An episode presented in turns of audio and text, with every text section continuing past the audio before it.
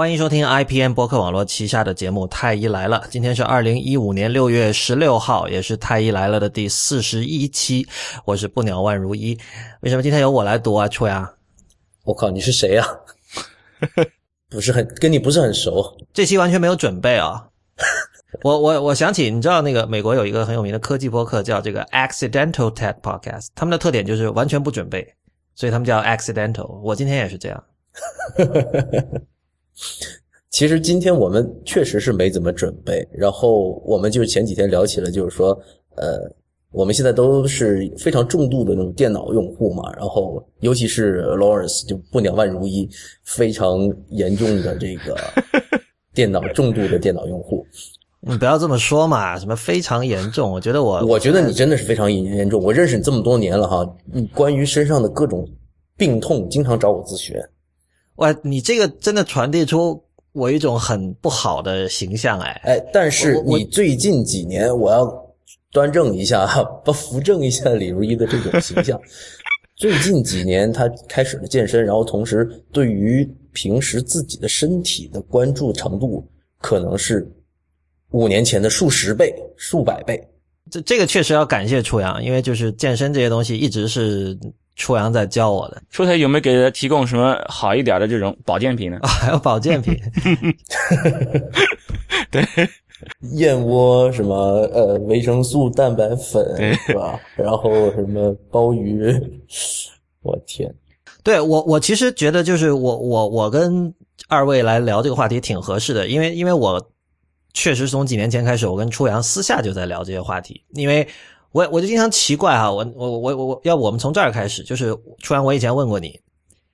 我们现在很多人，比如说整天在这个电脑前面工作，会有各种各样的问题，就是颈椎病，然后腰椎会不舒服，然后我就奇怪，像以前的那些大儒学者那些人，比如说嗯，陈寅恪或者什么钱钟书这些人，他们整天也伏案工作啊，那他们对吧，低着头，同样也是，然后就写东西，然后还要看很多书，呃，就他们当年是怎么回事儿？就他们有颈椎病吗？或者说他们有什么？我觉得他们应该比我们会有可能更严重才。但是这个东西咱不好说，咱们不知道他当时的生活状态是怎么样的。有可能人家在读书写字的同时，人家每天还有去田地上耕作呢。对，有有人家人家都是有有地啊，有些人不是以田园为这种怎么说啊标榜嘛，是吧？我我得我得对，然后像以前陶渊明的采菊东篱对啊，下是吧？对啊，他得见南山才行。再一个就是说，我我是知道，因为我以前我练过书法，就是说你你在伏案写字的时候，他们对于这个身体这个姿势是非常非常看重的，要求很高。就是你你不能向前，就是你比如说这种罗锅身子，确实有有一个叫有一个大书法家叫唐驼，就是外号唐驼，因为他是个驼背，姓唐。这这就是这种驼背很厉害，就是因为长期这种姿势不好，这个确实是对身体造成影响。所以说他们在教书法啊这这方面，对于这个身体，就是你写字时候，从执笔姿势一直到你这个坐姿和站姿，他们都是有要求的。我认为啊，这个我没有没有什么就是数据支撑，但是我想，比如说古代或者说近现代的这些大儒，他们就是说一个坐姿的时间，我觉得是不够现代人多的。为什么？那个时候没有电，哦，他可以点油灯啊，但那种时候那就是说属于极少部分人了，是吧？头悬梁锥刺股啊，点着油灯在那儿看书的，那是很少很少的人了。可是现在就是坐在电脑前面一直到凌晨两三点的人，其实我们听众里都不少，对吧？我比如说我们经常看我们那个数据，我们都发觉我们那个节目在后半夜收听非常好。也可能是海外的朋友，也可能是海外的。嗯，好吧。不过确实，你想想，我我就感觉到我自己哈，那现在我对于等于说我现在是在一个医学互联网公司里面工作，那么每天从睁眼睛开始，我就面对着各种的移动电子设备和电脑，这种这个在生活中的比例是相当相当的。哎，但你不觉得移动设备其实对健康反而是有好处的吗？因为按我的了解，就是我其实是在关注自身健康之后，我才意识到有一个说法叫 sedentary lifestyle，就是所谓的坐姿的生活方式。就是由于工作的原因，或者说这个娱乐的原因，娱乐就比如说看电视、看电影哈、就使得现代人呃保持这种坐着姿势的时间比以前就近代或者古代就大大增加了嘛。然后说这种坐姿的生活方式就很不好。然后其实有了手机什么的，这这个问题倒可以改善了，因为对吧？你电脑的话，你肯定得可以躺着了。对，这个一分为二的看，就是很多人都会说，哎，楚太医，你这个能不能给我推荐一下最好的坐姿是怎么样的？我只能我只能说，你怎么坐着，你如果说一直坐下去，久坐都是不好的。所以从这个角度说，你有一个移动设备，在某些事情如果是可以在移动设设备上做，然后你可以走着做，那当然是最好的。比如说你听我们播客的时候，你不一定非得端坐在电脑前面来听，你可以走着听，你是可以散步的时候听，你可以去跑步的时候听，你可以健身的时候听，对吧？所以无论是移动设备也好，还是呃，就是台式机或者是 laptop 也好，还是就是不要久坐。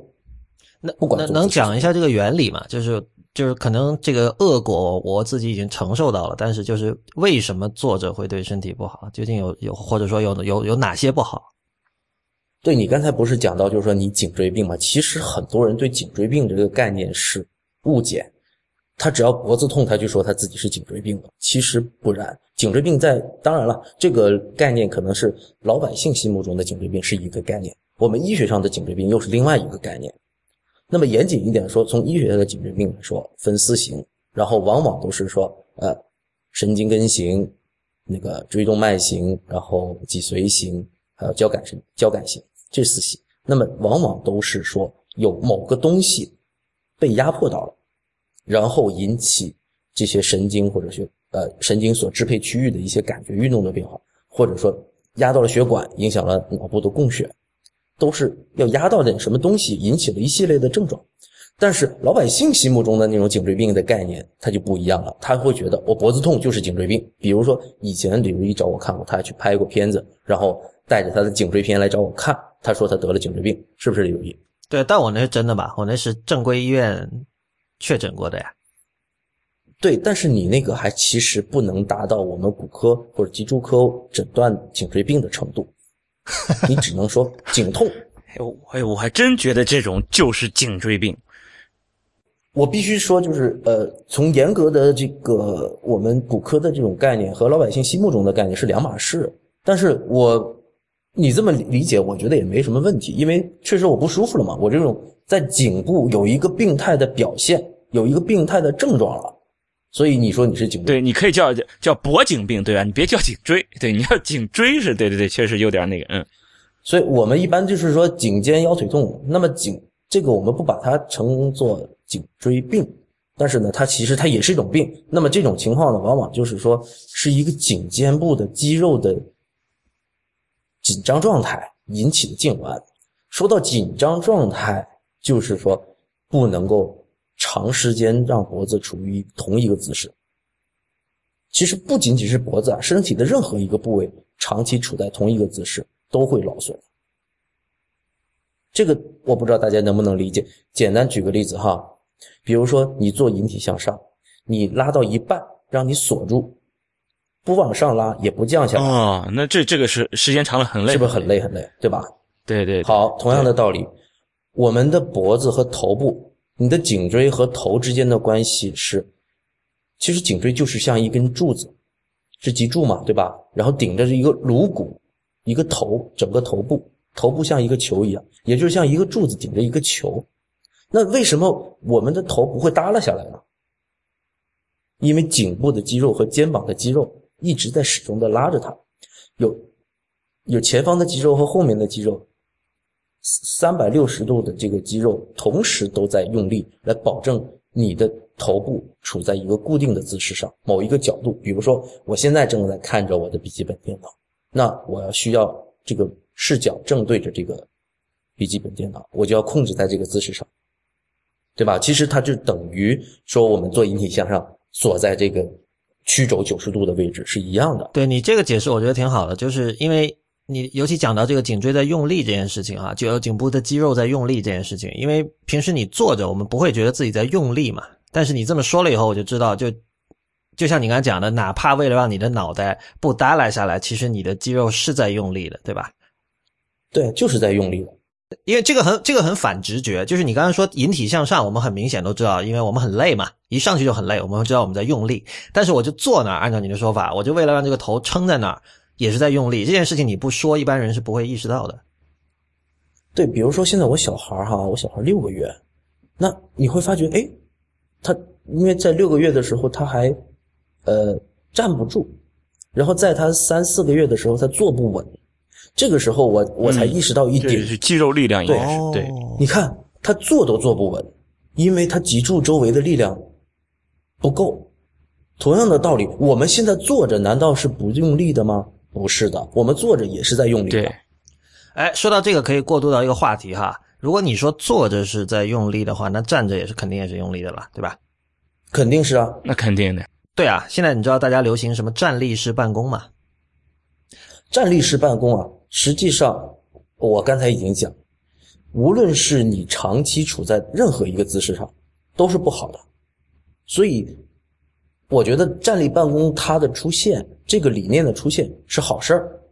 但是不存在说站立办公就比坐着办公一定会好，因为你要如果比较这两种好的话，你就比较，比如说同样时长的站立办公和同样时长的呃坐着办公的区别，是不是？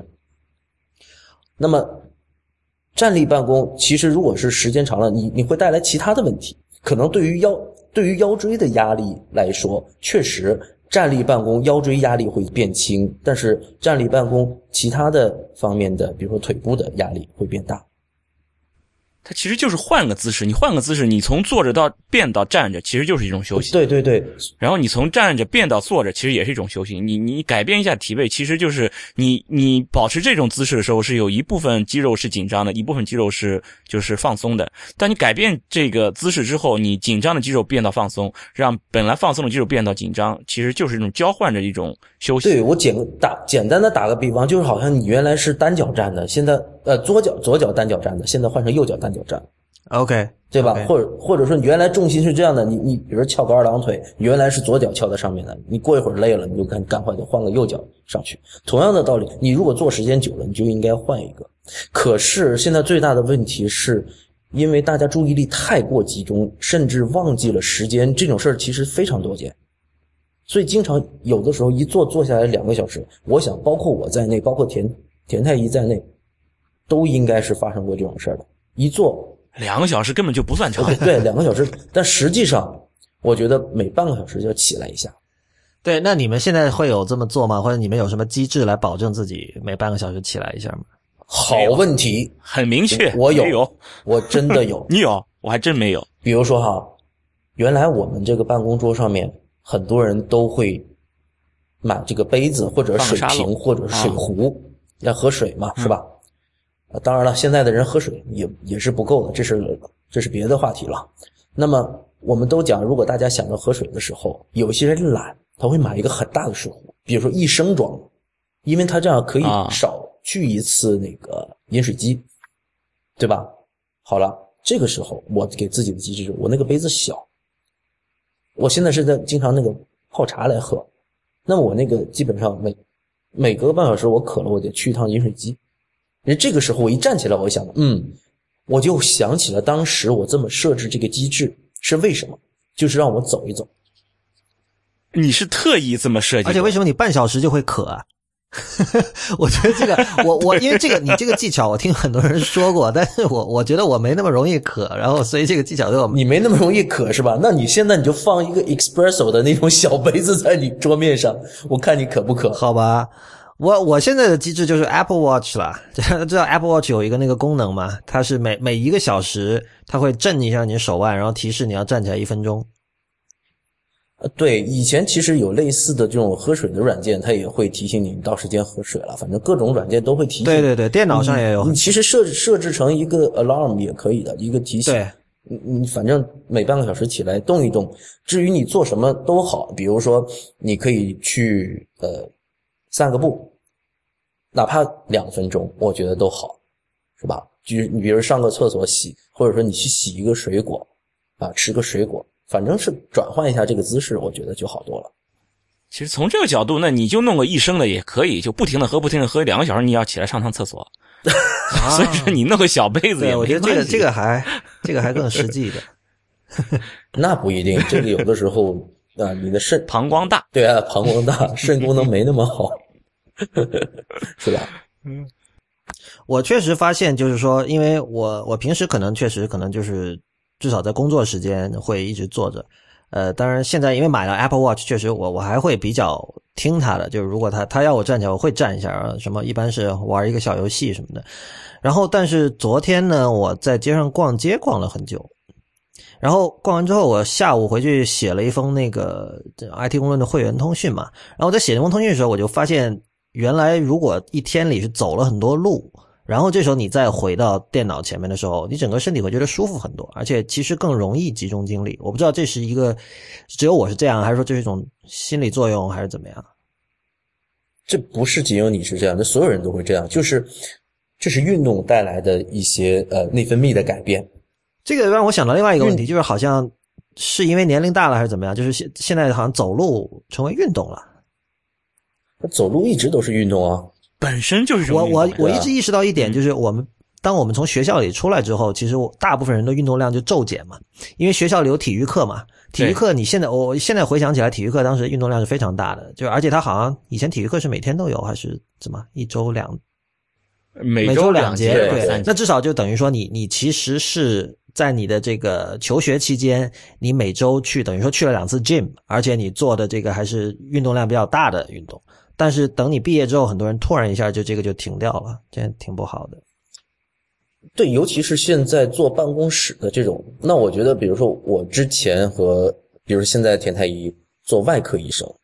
其实是每天都有这种体力劳动的。对啊，比如说我们骨科的话，体力劳动是非常累的，那扛大腿、打石膏，然后锯锯骨头，这个太扛不住了，对。对啊，这个都是体力。对，按照那个我们以前对于医生的这种职业的劳动强度分类，我记得骨科医生是叫重体力劳动，哦，重体力劳动就是和那个工厂工人搬砖的，搬运工是差不多的。对，那现在我现在在一个互联网公司里面，对吧？那整个的生活状态完全改变了，我的运动量比以前少了很多哎，，所以会有会有影响吗？你会感觉到吗？感觉到很明显。那我我最近有有有发胖啊，所以我最近又开始重新的去调整自己的生活状态和节奏，确实有发胖。嗯，所以说办公坐办公室是这种生活方式会带来你的这个体重增加，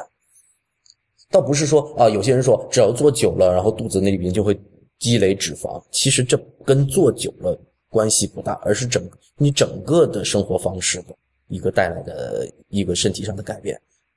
就像刚才 Lawrence 说的，这个你你你一天的运动量是骤减，你的整个的热量支出变得太少。对，其实上学的时候做的时间其实并不短，那是每天上课呀，，对，而且一直是坐着。而且上学无论是大学呃中学，每天的运动量都很大，而且那个时候整个人的那个新陈代谢也快，新陈新陈代谢都会快一些，对，也会好动一些，性格。现在感觉我们好像很稳重，说好听是稳重，说不好听的话是懒。懒嘛就是，懒。对，你现在，你比如说看一些三十多岁的人在走廊里打闹，你会觉得很奇怪，因为这些人，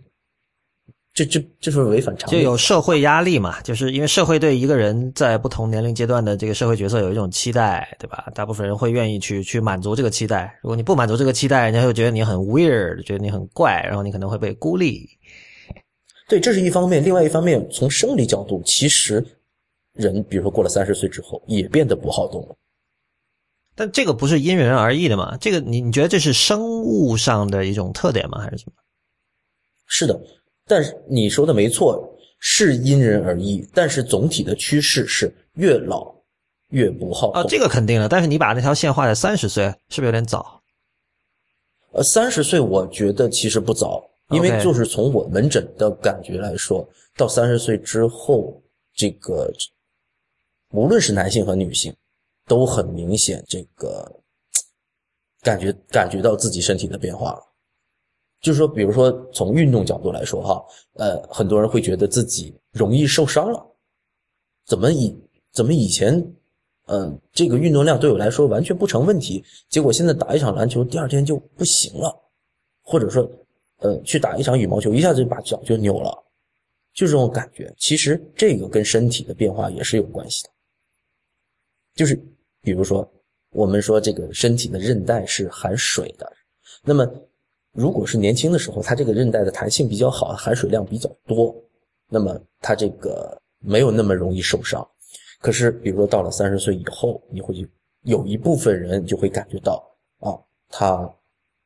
他当然他很多的病人他会自己说啊，我没有做好热身呢。而实际上在热身这件事情上，对于受伤的影响并不是最主要的，其实还是他个人体质的问题，他这些韧带的含水量、弹性下降，所以他会变得更容易受伤。初阳，其实我一直有个问题，不是，其实两位太医我都想问的哈，因为我有我之前跟初太医私下聊过，就是像眼保健操和广播体操这种事儿，初太医以前跟我讲过，说那个眼保健操是一个骗局。呃，我我不知道，就是说，因为我自己 有时候现在没事儿，因为有时候确实眼睛会比较疲劳嘛，然后我又不是特别喜欢滴眼药水，然后偶尔我会做一下眼保健操，呃，我不知道是不是骗局，但做完之后。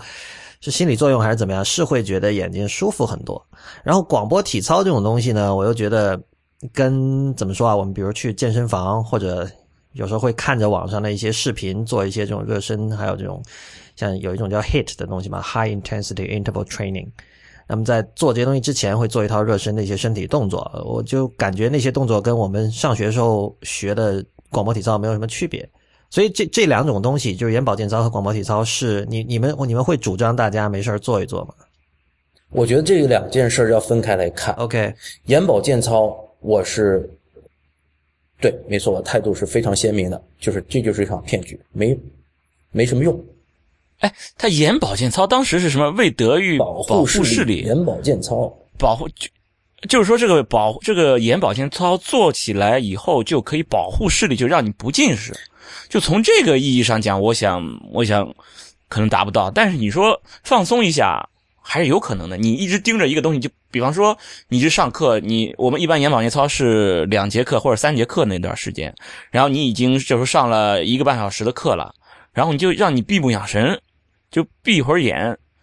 待上个这么五分钟，我觉得其实对眼睛是一种休息啊。对，所以眼保健操和闭目养神没有质的区别。这个很多的研究都已经表明，按这个做这个眼保健操，对于视力的改善毫无帮助。对，就是说你你说我做了眼保健操，所以我就不近视了，就跟这个近视可能不一定有什么关系啊。但是我我觉得这种休息还是有的，就是大家闭上眼睛休息一下。话说它叫保健操，其实它是不是他自己说的这个目的，也只是为了预防啊？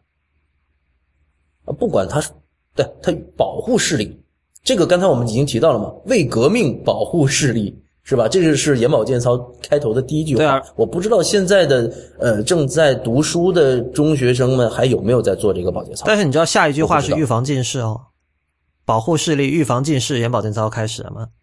哎，对，而且很多研究都已经表明，没有对于预防近视这件事情没有预防的呃没有预防的作用，眼保健操，因为。近视仍然是和你用眼过度有关，然后另外一个呢，近视是有一个遗传的相关性的，所以说他如果说是每天用眼过度，然后再加上家里有遗传因素，你怎么做眼保健操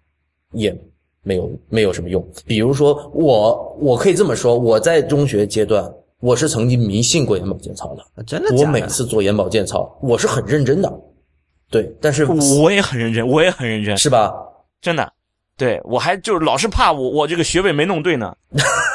对我当时很认真的是呃按睛明穴还有什么什么揉四白穴、天阴穴，对啊，呃这个最后是安太阳穴、轮刮眼眶、轮刮眼眶，对啊，这些这整个这这一套，我当时是非常认真的去做这一个的，但是丝毫没有改变我现在是一个近视。虽然啊，可能有些人我也戴眼镜，对，很很很有些人。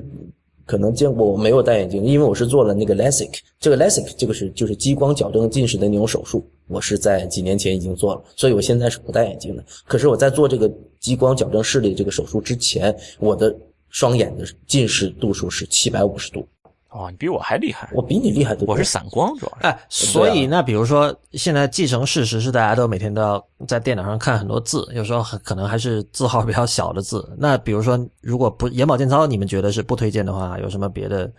办法？还是这样，我这个感觉太明显了，就是说，我现在对于我刚才不是跟你讲，我从睁开眼睛开始，我就看着各种的电子设备和屏幕。对啊，对啊。那记不记得我前段时间我不是买了一个 Kindle，然后有人问我为什么不要买那个带背光的 Kindle 的 Paperwhite，我说不，我偏偏不要，因为我每天看着太多发光的屏幕，我觉得眼干。这一点就是说，呃，从眼科的角度来说哈，你长期盯着一个集中集中精力、聚精会神的看着一个屏幕或看着一个内容，你的眨眼次数会明显下降的。而而我们大家都知道，我们眨眼的时候是为了润滑我们的眼球的。眨眼加上，因为我们眼睛是持续的分泌泪水的嘛，通过眨眼来润滑我们的眼球。而你眨眼的次数变少了之后，你就会觉得眼睛干燥，然后眼会觉得比较累。所以说，你如果能够是做到，就像我们刚才说，不要久坐，时不时的把眼光移开，从这个电子屏幕上移开。我觉得就是很好。我我觉得你说移开这个事儿其实不靠谱，因为就是刚才也说了，很多时候你确实是就工作需要，你需要非常专注的。比如说程序员是最典型的，这这真的不是说，因为你你你可能根本想不起要移开，你知道吧？你就是在所谓诶，就是你设设那个 alarm 吗？对对对，那是一种办法。不过其实有两个相关的问题啊，就第一是不是说发光的屏幕确实对眼睛的伤害会比呃反光的屏幕要大，或者是比会更容会眨眼次数减少。这一点是有明确的依据，所以你觉得眨眼次数减少跟屏幕发光是有关？不发光的会会那，对，就是说不发光的它就眨眼就，它是跟注视有关还是跟这个发光有关？对对对，更大的关系是跟注视有关。对啊，那就跟发光无关啊。但是发光的会就是更容易劳累，呃，这是有科学根据的吗？发光会更容易劳累？对对对对，这个是有根据的，但是确实这个我没有办法，我不并不是十分的肯定这件事哈。但是我之前是看过一个一篇文献的，呃，我印象中是这样。因为这个我们都是有切身感受的。我最我最明显的感受就刚买 iPhone 的时候，就第一代 iPhone 刚出来的时候，尤其是在出租车上，就是或者说你比如哪怕你在自己家沙发上，你玩游戏是最明显的，就是很快眼睛会痛，那是很明确的痛感。就是没没有什么争议性的，所以当时就觉得就有点有点后怕嘛，而且就是说，过了大概半年一年就完全没有这个问题了。现在现在肯定不像最初的时候那么痛了，所以有没有可能说，呃，这种发光屏幕的增多会使得整一代人的视力在比如说二十年、五十年后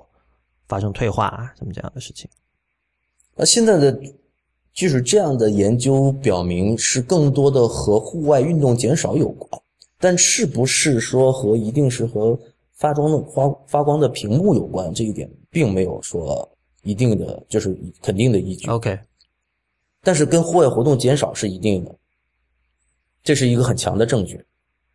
对，但是关于说呃，它必须是户外活动吗？对，户外活动，健身房就是室内这种，户外必须是户外。因为我这个事情的理解哈。因为当时那篇文献的最后的解读，它是有一个结论的嘛，是吧？那么讨论讨论的部分呢，其实是考虑。那首先有得出了这样的一个结论，讨论的结果就是说，考虑和这个用眼的这个方式有所关系，有关系。所谓的有关系，就是说你在室内，我看着近距离的东西会比较多。那么你去到室外户外的话，你可能会看远距离的东西比较多。你这个睫状肌的调节啊，整个就是眼球，我们在看远近的时候，它这个焦距是要调节的，就像照相机一样，是吧？那么去户外活动，看远距离的东西会比较多。这里面就有点想让我想起来，我们以前读书小学、中学的时候，老师会说要站起来看窗外远处，是吧？还有一些人就是看绿色的东西，是吧？但这这里面，我觉得看绿色的东西是很扯淡。但是看远处，我觉得是是有一个调节作用的，因为你之前一直在看一个离你眼睛二三十公分的这么一个近距离的一个东西，是吧？是一个矫正。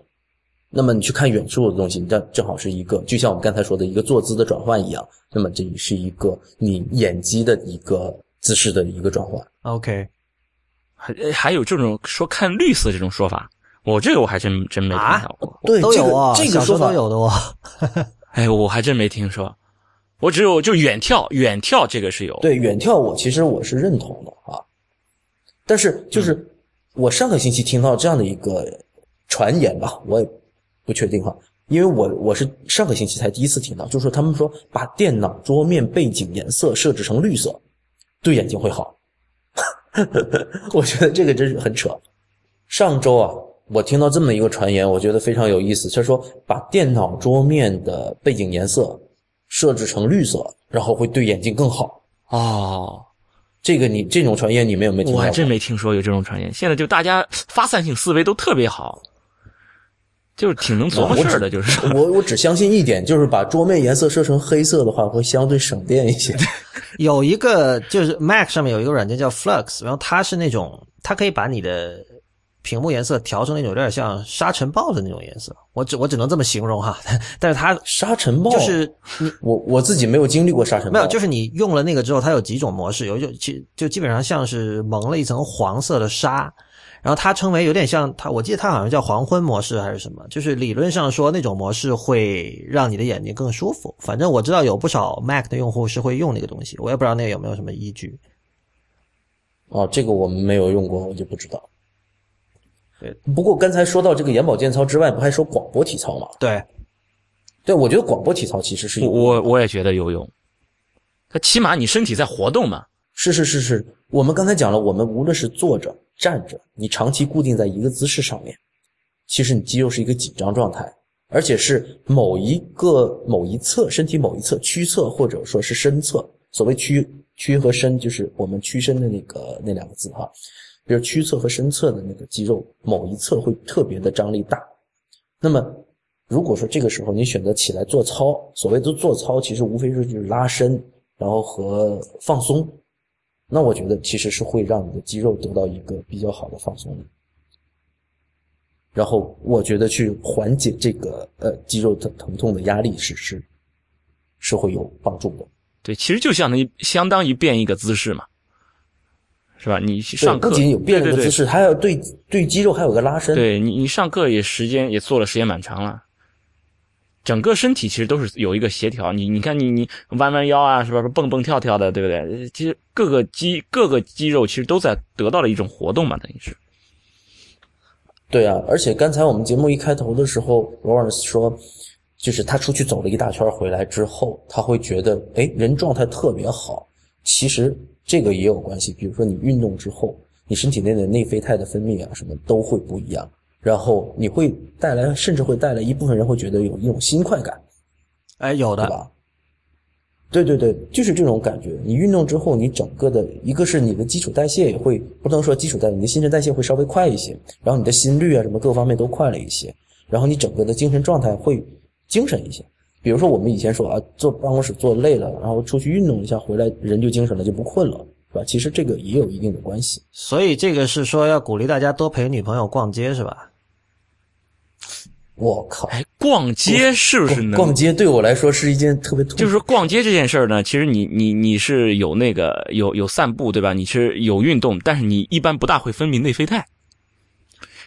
OK，哎，对，这个这个问题其实很有趣哈，就是换言之，如果你陪别人逛街的时候你很不爽，这时候你是达不到运动效果的，是这意思吗？就是你虽然这个运动本身带来了一定的快感，可是那种负面情绪对带来的抵消掉了抵对那种对那种快感的抵消实在太啊，这明显了。这是真的吗？这不是玄学，这真的这这是我这我琢磨的这。我觉得是真的。啊！我觉得这这这种理论说出来，很多人会觉得是玄学的吧？呃，我跟你说是这样的，就是你看你想不想说逛街这件事儿了。我觉得女生，比如说有一些女生哈，平时你让她做什么运动，她都觉得啊不行，我身体很弱。可是，一逛起街来，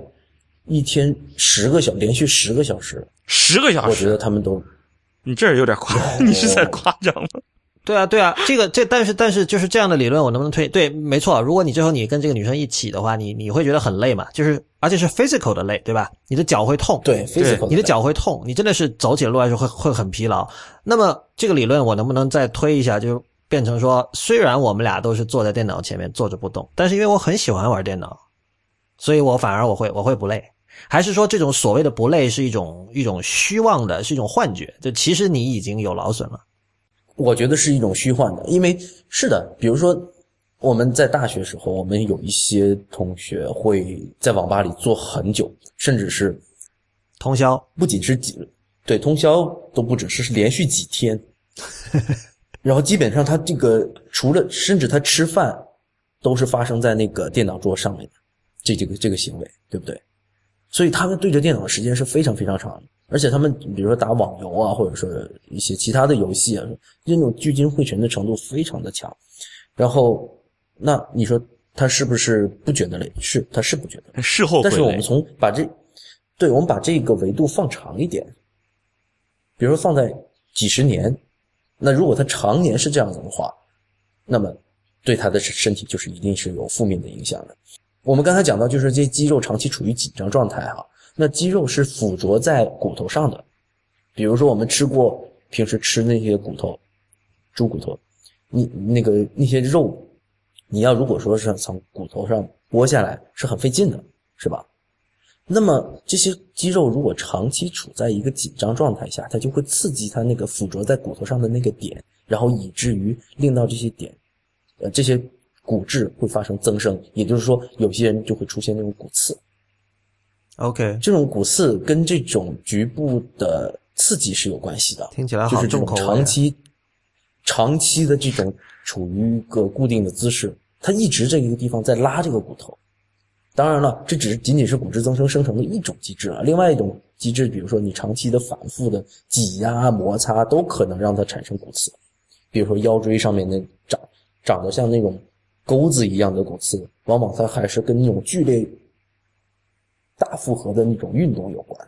所以这些都有可能令到你骨质增生。或者说，这个以前 Lawrence 跟我看过他的那个颈椎的 X 光片，他会感觉到自己那个脊柱的曲度变直，对吧？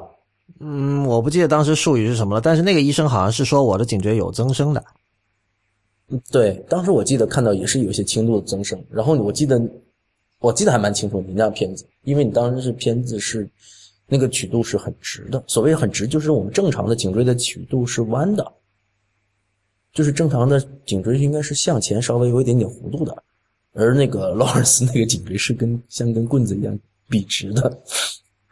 这种其实也是那种呃长期过度的呃处于将颈椎处于一个固定姿势就会带来的一个改变。哎，说回刚才那个理论啊，如果这么说的话，其实如果女生经常逛街，其实就是说她已经。受到了某种程度的损害，就她的身体，但只不过由于她脑中分泌的不知道什么东西让她嗨了，所以她不觉得。但是其实这个是不好的，是这意思吗？这个不能这么说吧？那我觉得刚才理论就不完整啊。刚才理论就是说，他逛街，他其实是一种运动啊。对，是运动，但是如果说跟他比如同年纪的男生走的时候脚会累，那通常来说男生体力会比女生好吧？那为什么这个女的完全不觉得累？她不觉得累，其我觉得主要原因还是你享不享受这个逛街这个运动。对啊，那我现在就问的是，实际上有没有受到肉体上的损害？我我们都可以承认说，当你想我我们都明白，当你享受一个活动的时候，你可能对这种呃 physical 的这种这种劳累，你的容忍度会更高嘛。但是我们都知道，当这个这种劳累达到了就超过了一定的界限之后，你可能会会受到肉体会受到一些损害。我就是说，是不是其实女生逛街也是由于这种嗨把这种。呃，肉体的损害给掩盖住了。是的，有一些女生她会觉得，哎呀，逛街的当时非常嗨，可是逛完街之后第二天累得要死。嗯，然后还有逛街的时候，比如说他们呃，有一些人会会穿平底鞋或者穿运动鞋，有一些很多女孩子啊，其实是穿高跟鞋的。嗯，我记得今天我还有一个同事跟我说说那个，呃。他们穿高跟鞋逛街，纯纯属都都都是装逼，其实是自己是非常痛苦的，真的，因为高跟鞋就是不舒服的。我一直在想，我我能给这期节目做什么贡献？我觉得到目前为止没似乎没做什么贡献。初阳好像一开始想把我树立成一个正面的典型哈，就是以前被电脑损害了身体，现在好像什么奋发自强，把自己拯救了出来。不是，我觉得其实李如一已经是一个典范了，就是说。他在关注自己的身体，关注自己的身体的同时，然后他会去积极的去接受这种健康的理念。但是很多人就是说，嗯，当然，可能有些人是没有这样的一个机会啊。比如说，因为我认识李如一很多年，然后我们会经常会做这种关于健康的咨询，而且经常是想起来他就可以问我，随时问我一个很细微的问题。但是很多人可能没有这么样的一个机会，是吧？对。那李如一他有这样的一个需求，我觉得很多人他是自己已经有病了，可是他也不去看。我发现我身边更多的是这样的人。或者说他会听信一些谣言，他会觉得听了一些稀奇古怪甚至很荒谬的一些理论，比如说去拍打，是吧？那个田太医记得那个叫萧红什么萧红慈那个人是吧？萧红慈，我我我光记得我光记得就是这个拍打，不是说是干嘛？是抽一巴掌，不是？哎，不是抽一巴掌，不是就就心脏病不就好了吗？抢救，好像是。我跟你说，他们把拍打做成。类似于刮痧一样的一个效果，然后他们在皮下出血的这种状态，他们称称之为出痧。哦哦，我好像有印象，就是那个微博上好像有一个，好把孩子都就就打的都不行了，对对，打死了，好像是，好像是有。对我跟你说，我我必须得承认，我身边甚至有些朋友也相信这种拍打疗法。他们没虽然没有去找这个所谓的肖大师去拍打，可是他比如说。他说：“你脖子痛是吧？来来来，我帮你拍。然后他啪啪啪啪啪拍到这个地方，局部已经皮下出血，看到那种淤青了。然后他说：‘你看这出痧了。’然后第二天说：‘你看脖子是不是好了一些？’然后说：‘你看这个方法是靠谱的。’所以比起这些人来说，那我觉得 Lawrence 那真的是高级的太多。不是，我就没觉得有多高级啊。就是说，其实我们做的事情都是简单来讲叫 physical activity。”就是我们从一个静态、静止的状态，我们变成了一个在动的状态，对吧？然后刚才之前跟两位太医聊的时候，其实也意识到，很多时候你哪怕站起来走一走，或者是广播体操这种事情，都是有帮助的，对吧？那对啊，呃，怎么说呢？那拍打好歹也是在动嘛。虽然你可能说像出痧这种事情，就听起来有点扯，但但你怎么说？比如说你你说。拍打颈椎和你去找一个人给你按摩颈椎，包括在美国这边有所谓他们叫什么 chiropractor，就是我知道这是其实就是正畸，对啊，翻译成中文就是正脊。不是，而且你知道也有很多美国人是很相信按摩的嘛，像 Google 什么的会好像说这个这个员工是可以免费按摩的嘛，对吧？那究竟像因为拍打这种事情，你知道在微博或者这种地方呈现出来的整个感觉，就让感。给人一种什么江湖郎中的那样的印象，那肯定大家印象就不会好嘛。那么如果我们说哦按摩，而且比如说哎，Google 哦，这个这么理性的科技公司，他请的按摩师，他们肯定是有依据的吧，是吧？但是很多时候，其实这两种活动之间，就他们有本质区别吗？我想问，有有非常大的本质区别。OK，就是说按摩，你如果当成是一种物理治疗，我们平时称之为理疗，那我是。承认它的效果的，就是说放松肌肉，比如说将你已经呃，就说有一些粘连的这些筋膜啊进行一些放松，呃，甚至肌肉酸痛，它通过按摩之后缓解你的肌肉酸痛，啊，甚至有一些比如说压痛点，那就是我们说的局部的慢性的炎症，通过这些按摩都能够得到缓解的。那么它这个按摩是物理治疗。而那种拍打疗法，他们是号称包治百病的，它是可以治什么心脏病，甚至是治疗不孕不育的。天台医知道吗？其实我是想是这样，就是说这个这个东西呢，就是说最最最最根本的就是你先别管它有没有用，你万一人家真的就包治百病了呢，对吧？就是诺贝尔奖就不开眼，没把人家给弄进去嘛。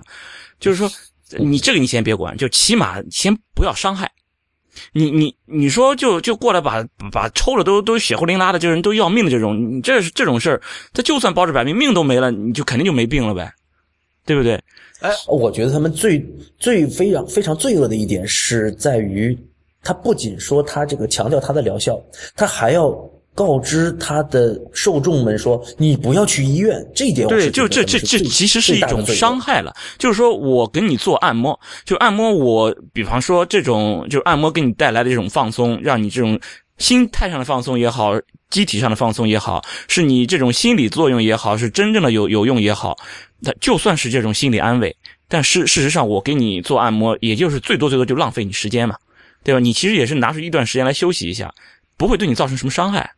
但这种拍打是首先是要有伤害的，就是说，当这件事情是有伤害的，你就要小心一点了。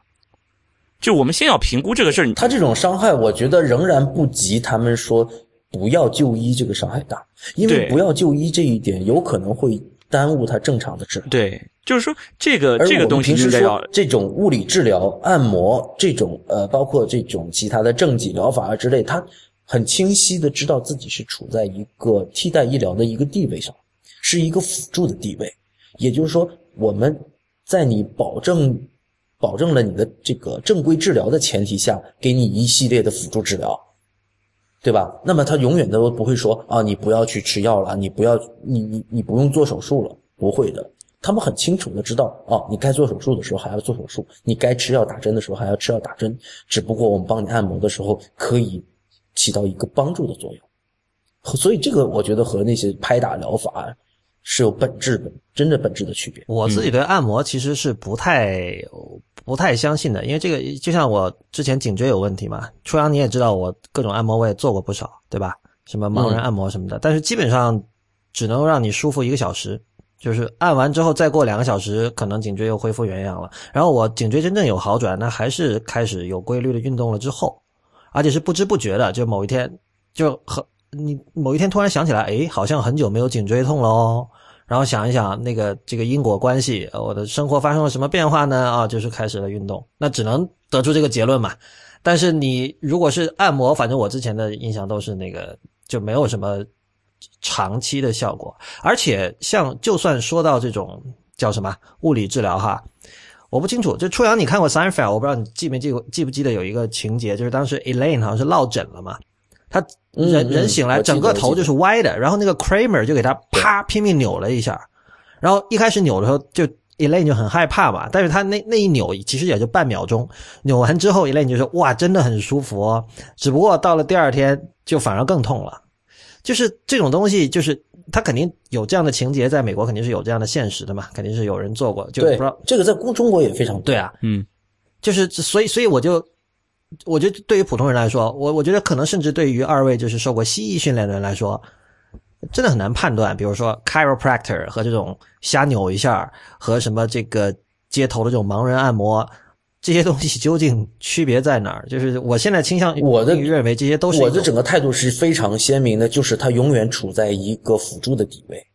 OK。就是说，你不能够，你该正式的、正规的治疗都不能耽误，你该去做手术就做手术。这你你这里所谓的正规治疗，其实就是西医治疗。我觉得这个 我们跟听众交代清楚吧，对吧呃，可以这么说。？OK，对，就是至少是可以被验证，就是被大家公认的，至至少是可以被重复的、被验证的这么一种治疗方法，就有效的对，这个是比如说。已经写在了我们的教科书里面，写在我们的指南里面，是需已经是经过了大量的医生得到验证，而且是呃有大量的很强的证据证明这样的疗效、这样的治疗是有效的，是吧？对这样的我我们称之为正规的治疗。而还有一点就是，我们对于这样的辅助疗法的态度，就是永远是我不会寄予很高的期望值。对，那么它存在就存在了啊，比如说你，呃，Lawrence，你现在去按摩了，然后你你要去，我心想说啊，你可能花个三十块钱你就按个四十分钟，我觉得没问题，你就按呗，舒服一会儿也挺好，然后也不会花你太多钱。可是如果你真的是有一个严重的颈椎病，真的比如说椎间盘、颈椎椎间盘突出了，而且压迫脊髓了，这个时候你再问我说我能不能去做一个按摩，我一定会告诉你不行，因为这个时候我们刚才讲到了，刚才田吉顺也讲到，说我们不能说以伤害身体为前提，对吧？如果说你是一个这种脊髓型颈椎病的情况下，你去按摩，就有可能会加重病情的风险。过渡到下一个话题吧。鼠标手，嗯，这这嗯我们刚才讲了颈椎和腰椎哈，然后这个其实这个这可能我觉得很多人都是从 Big Bang Theory 知道这个词的吧，Carpal Tunnel Syndrome，就是腕管，嗯很多人还不知道，是叫腕管综合症吧？是叫腕管综合症。对，就是呃大家都用鼠标嘛，然后就是因为我根根据我的了解哈，如果说错了，请二位纠正。就是说，平时用鼠标的那种姿势是一个很不自然的姿势，是让你的手这个手腕的一些肌肉就是一直处于一个扭曲的状态，所以你长期保持这种姿势呢，就会容易那个劳损。然后我是知道有那种所谓叫有一种鼠标叫垂直鼠标嘛，就是嗯所谓自然的姿势，就是你跟别人握手的时候手的那种姿势，处于一个垂直的状态，也就是说你的手掌和地面是成这个九十度角的，所以那种垂直鼠标呢，它就是竖起来的，所以你你是像握手一样握着那个鼠标，然后在桌面上移动，这样的话呢，就是会好一点。对，这个里面有一个小小的误解，就是因为它叫鼠标手，这仅仅是一个俗称哈。对它的就是学名还是叫腕管综合症 （carpal tunnel syndrome）。那并不是说你用鼠标就会得鼠标手，也不是说所有的腕管综合症都跟鼠标相关。这个我希望就是我们的听众能够理解这个意思哈，不是说得了这个病的人一定是就是唯一的原因就是鼠标，不是的。OK，而实际上跟鼠标相关的并不是那么多，其实，只不过那跟什么哦相关没有发有的时候原因并不清楚，但有的时候跟你反复的手腕的活动有关。那么确实是发现了一部分人使用鼠标的姿势不对的时候，是会发生这种鼠标手的。但但什么是不对呢？是是不是说就传统的鼠标那些姿势都是不对的呢？像我刚才说的。那比如说我们手，那么一方面叫屈，我们的手向掌心方向的弯曲叫屈，往手背方向的这个动作叫伸，是吧？那么如果说我们这个手处在既不伸又不屈的位置，叫中立位，啊，那么如果说我们放鼠标在桌子上，我们的手握着这个鼠标。那么我们如果能保证这个手处在中立位的时候，那我觉得其实是压力比较小的。如果说你这个手是过度的背伸的时候，这个时候手腕的压力是比较大的。我不知道我这样的描述，你们脑子里能不能想象出这个画面？我我大概知道，但是我是可以的，我是可以。嗯但你照你这么说的话，一个人握着鼠标的时候的那种姿势，难道不刚好是中立位吗？哎，这个里面就有问题了，就是有些人他就是手腕是过背伸的，OK，嗯，所以说这里面确实，你看，比如现在的鼠标呃做的越来越符合人体工学，让你握起来的时候很舒服。我觉得这个对于鼠标手的这种影响就是有有正面的影响的。就如果说你握起来特别舒服，而不需要感觉到自己手处在一个特别别扭的姿势上，那这种时候，我们说啊，手的手腕的压力会比较小。哎，听了你这么说，我觉得其实现在触摸板对手的伤害可能比鼠标要大哎，啊？为什么呢？因为触摸板的话，你你手里没抓东西嘛，它就下面没有一个实体物会强迫让你的手保持在一个就比较符合人体工学的一个状态。那一个人就每个人可能都不一样，他在哦，你就一直好像是翘着手指头，整整个手不管是掌翘着还是什么，翘着嗯就是他可以处于任何姿势，而这个任何姿势就很可能是一个在医学上就已经被认为是，是吧？容易劳损，一个不太健康的姿势。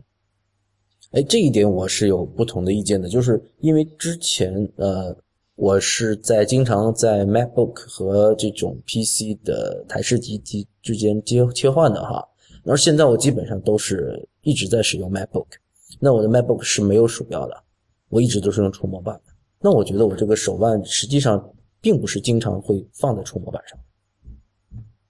而我如果是以前使用 PC 的话，我会经常会拿着手。有这个手经常是在鼠标上。嗯，我觉得这可能因为你不是一个剪辑播客的人。你要剪播客的时候，因为你你要经常去把那个音频切断，然后把那个前后两段要接起来，然后你接起来的时候，中间那个缝隙你得控制的很比较相对比较精确嘛，因为它决定了就是那你是使用鼠标的还是我是触摸板，我是触摸板。然后你你哦这样的话，就是经常你要做这个动作，就是用大拇指摁住触摸板，然后你用呃食指去拖拽，经常做这样的动作。当然我知道有三指拖拽这种手势啦，但是其实有时候可能因为某种不需要解释原因，就是还是会像我刚才那样用大拇指摁住，然后。专注的时候就是很容易紧张，我我觉得很多事情其实是因为专注带来的紧张而导致的吧。就是你哪怕你用了人体工学的鼠标，但如果你在打星际或者对吧，你在进行一种嗯在一种紧张的状态下，你的手就会就会很紧张啊。那我觉得你在人体工学也没有用吧。对对对，因为这个这个确实有道理，就是过度紧张的问题。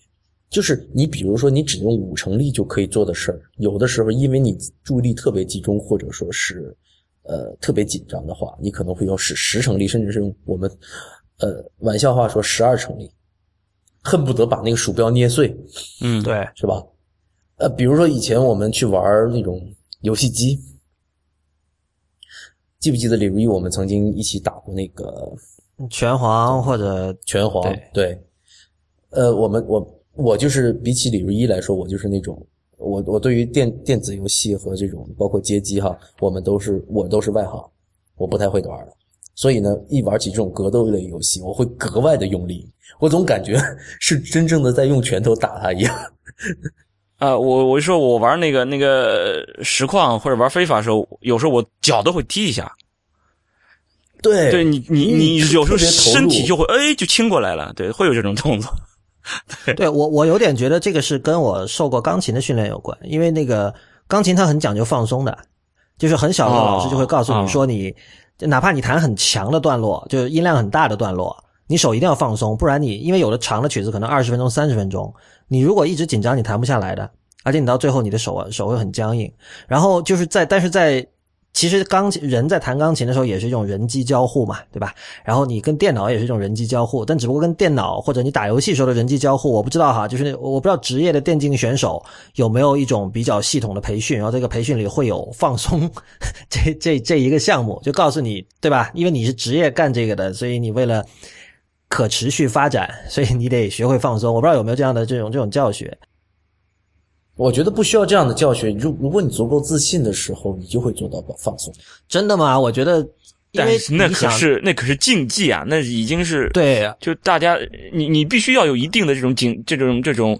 呃怎么说呃紧张程度，你才可能出现成出成绩啊。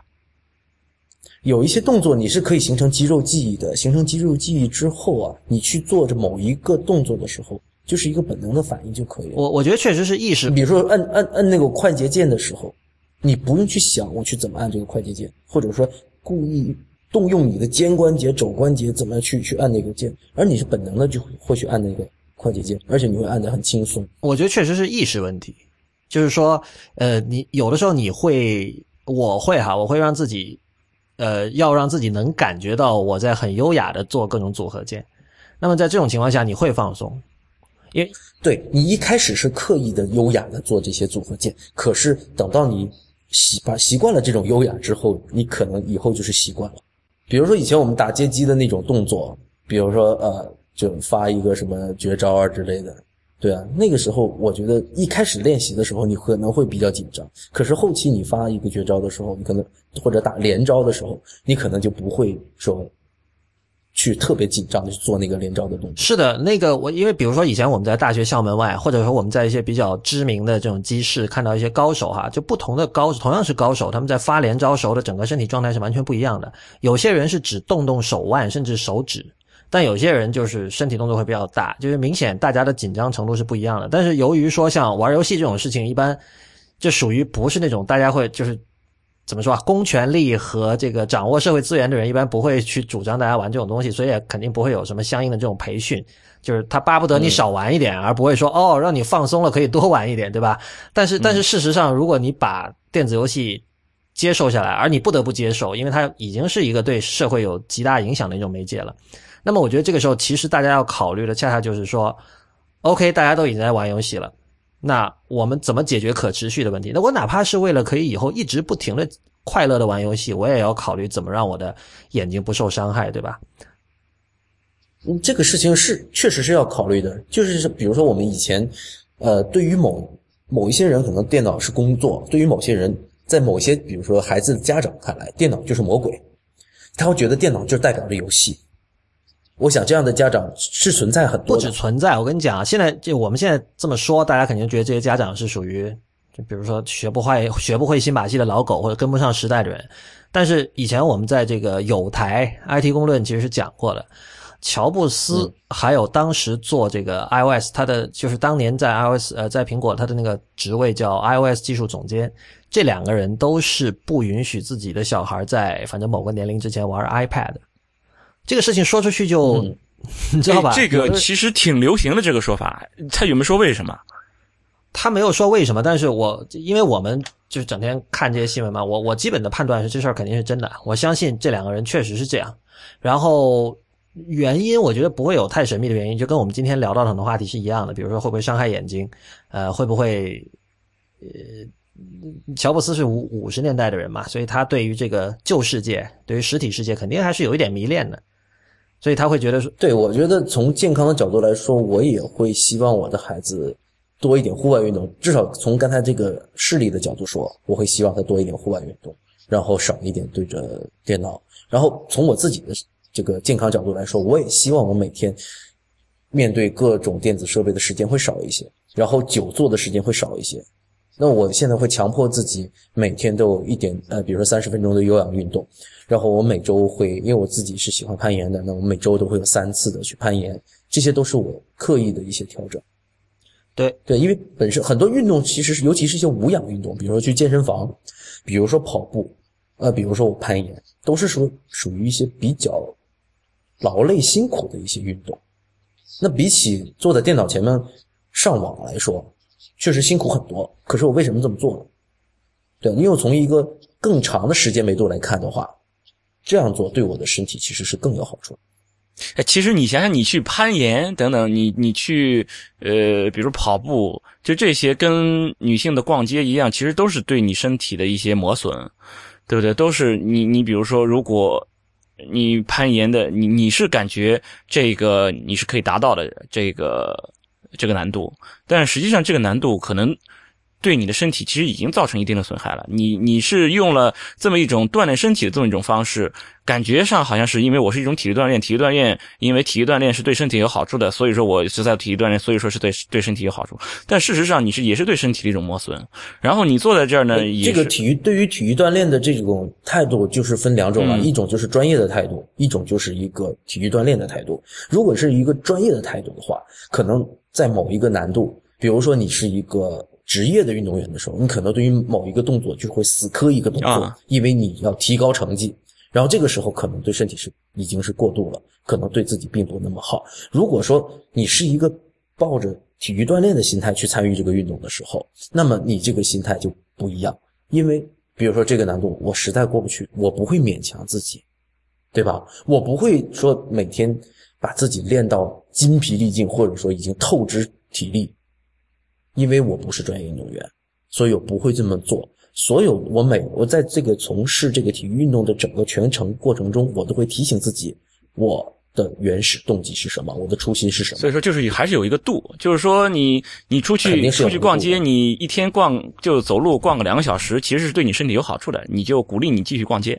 你只要别一天逛十个小时就 OK。所以你你一天逛两个小时，别把自己当成竞竞走运动员或者马拉松。对，就你一天逛个两个小时街，其实对你也挺好的，是吧？就也鼓励大家，对对吧？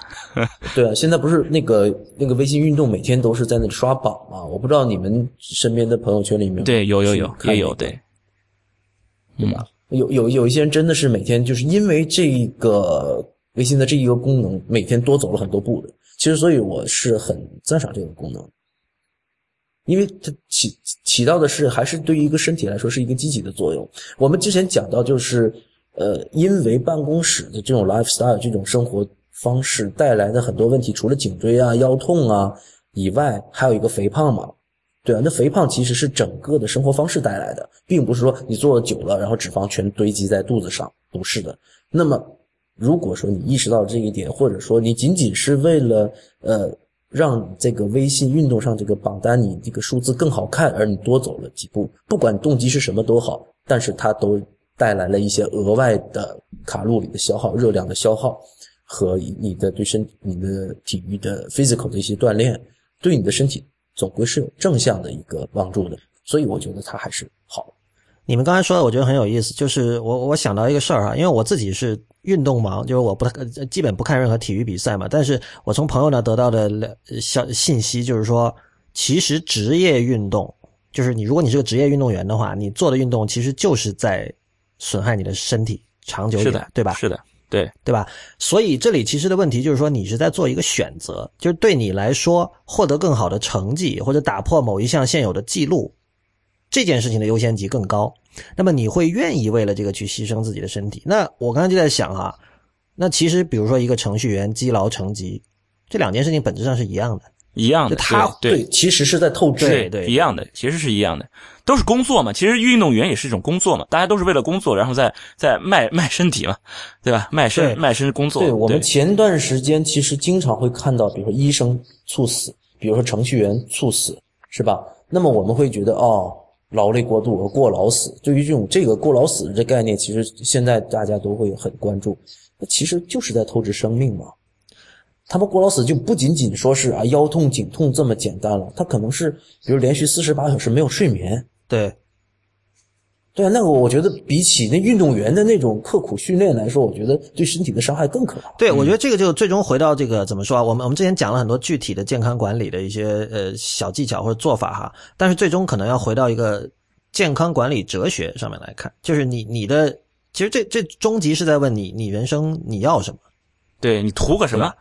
对对你，你把这个生生生命延长到，比如说七十年、八十年，结结果每天都过得很不爽。我其实就想逛个街，但是因为因为被限制，就是没法逛街，过得不爽。和你每天都逛逛的特别爽，结果只逛了三十年，就是从中间找一个平衡了。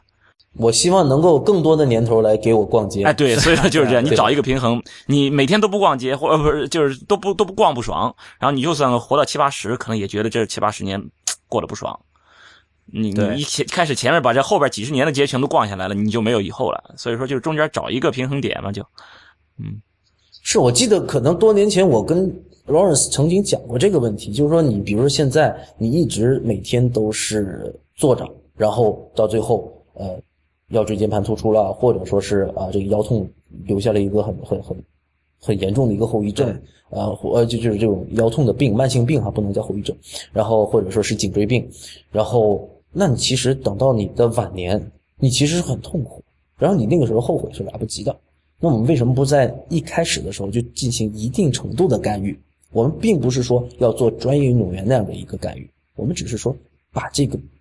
这种两种生活方式或者姿势这个比例调整一下。哎，但换句话说，我想说的是，如果你是一个从比如二十五岁开始就非常注重个人健康管理的人，你只吃沙拉，对吧？或者你只吃就是健康的食物，然后你坚持锻炼，你不抽烟、不喝酒，喝大量的水，所有这种教科书上教的事情该都做好了。这个时候，等你，你可能你到了六十岁，你可能整个身体状况还像三十五岁一样，但是那个时候你会不会后悔呢？你你会不会后悔我年轻的时候没有干过对，更就是这个意思，对，就白过了嘛。我不知道我我不知道，因为因为现在从常识看，肯定是腰椎间盘突出更痛苦，因为那确实很痛。呃，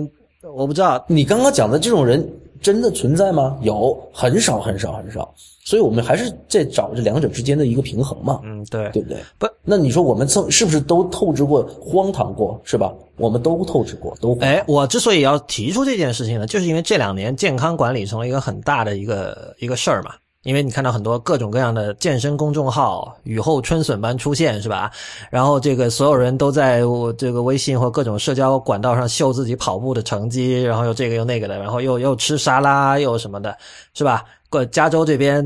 像什么 Palo Alto 这种地方，就是你你抽烟简直跟你贩毒没什么区别了，感觉就是所有人就 你知道，那么这就是另外一个极端嘛，就是变得。就是我又要引那个弹丸论破里的话了，就是有一个很喜欢运动的一个女生，她就跟里面那个男生说：“不要说卡路里这种小气的事儿啊，你好歹也是个男人吧。”我就很喜欢这句话，就就是说你你你男，如果你是你看到一个身边的男人整天跟你说：“哎呀，我今天吃的这个东西，呃，卡路里又超标了什么”，你就会觉得这人很小气啊。对，之前我们做了很多期的这种关于品质生活的节目，是吧？电台一，比如说电动牙刷，比如说情趣玩具，我们俩都会觉得我们自己过得比较糙。其实从另外一个角度说，哈，就是呃，有一种那种男性沙文主义的感觉，就是我们会觉得好像大老爷们儿不应该过得这么仔细，有这么潜意识里有这么一丝丝的这个意思在。我不知道呃。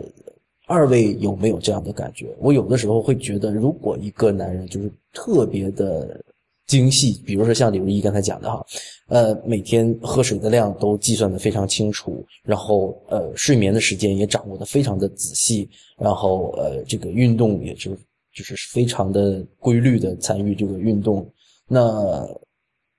我就觉得人生似乎是没那么的精彩了，反而。就说这个这个度是有是有一个把握的。我当然我是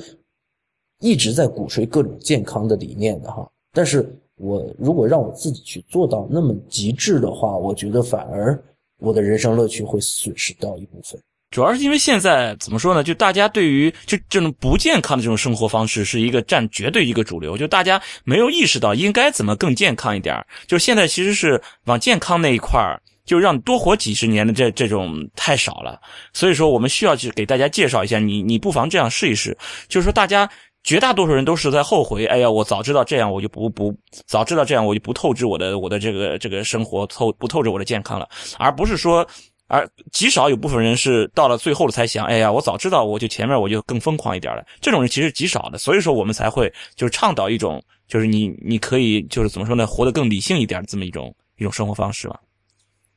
对，所以说我们是希望出现的一个什么状态呢？就是你偶尔可以放纵一下，比如说吃东西，你平时吃的都很健康，但是有一天你啊看到了一个特别想吃的，或者是今天我就是要喝可乐。那我就喝一罐可乐嘛，是吧？那不需对，那我觉得，但是这是偶尔的，你不能说我每天把可乐当水喝，那就另外一个极端了，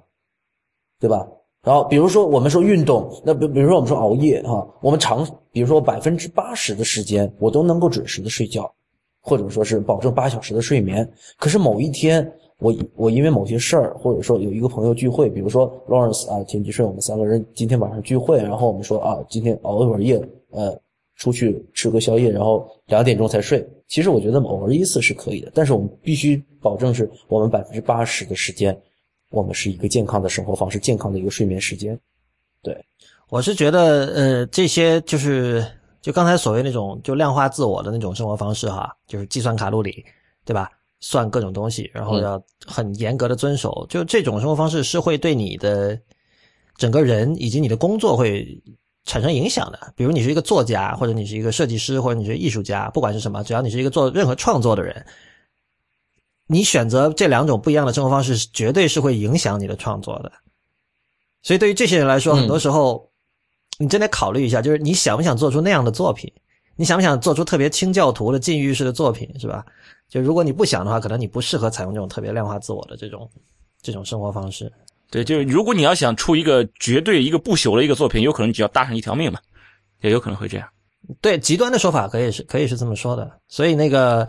在这个录完这期之后，我准备去抽一根丁香烟，然后开始剪这期节目，就是属于坐姿把这期一个半小时的节目剪完。好吧，那这期太医来了也就到这里也差不多了。我们今天主要谈的是可以说是个人健康管理吧，就是呃，我又再次被初太医和田太医消费了一把，就是作为这个 叫什么改过自新的这个不良少年，就是从这个网瘾少年失失足这个网网瘾少年，然后这个什么奋发健身，然后解决了自己的颈椎病问题哈。呃，简单来说就是我们讨论了有比如说眼保健操和。广播体操是不是真的有用？然后远眺和看绿色的东西是不是对眼睛真的有好处？呃，颈椎病究竟是怎么回事儿？然后这个所谓站立办公是不是真的像大家说的那么有神奇的效果？啊，这是我们今天的话题。感谢大家的收听。太医来了的网址是太医来了点 com，我们在新浪微博叫太医来了，在 Twitter 叫太医来了的全拼。同时，也欢迎大家收听 IPN 播客网络旗下的另外七档节目：IT 公论、内核恐慌、未知道、流行通信、High Story、无次元以及硬影像。我们下期再见，拜拜。嗯，拜拜。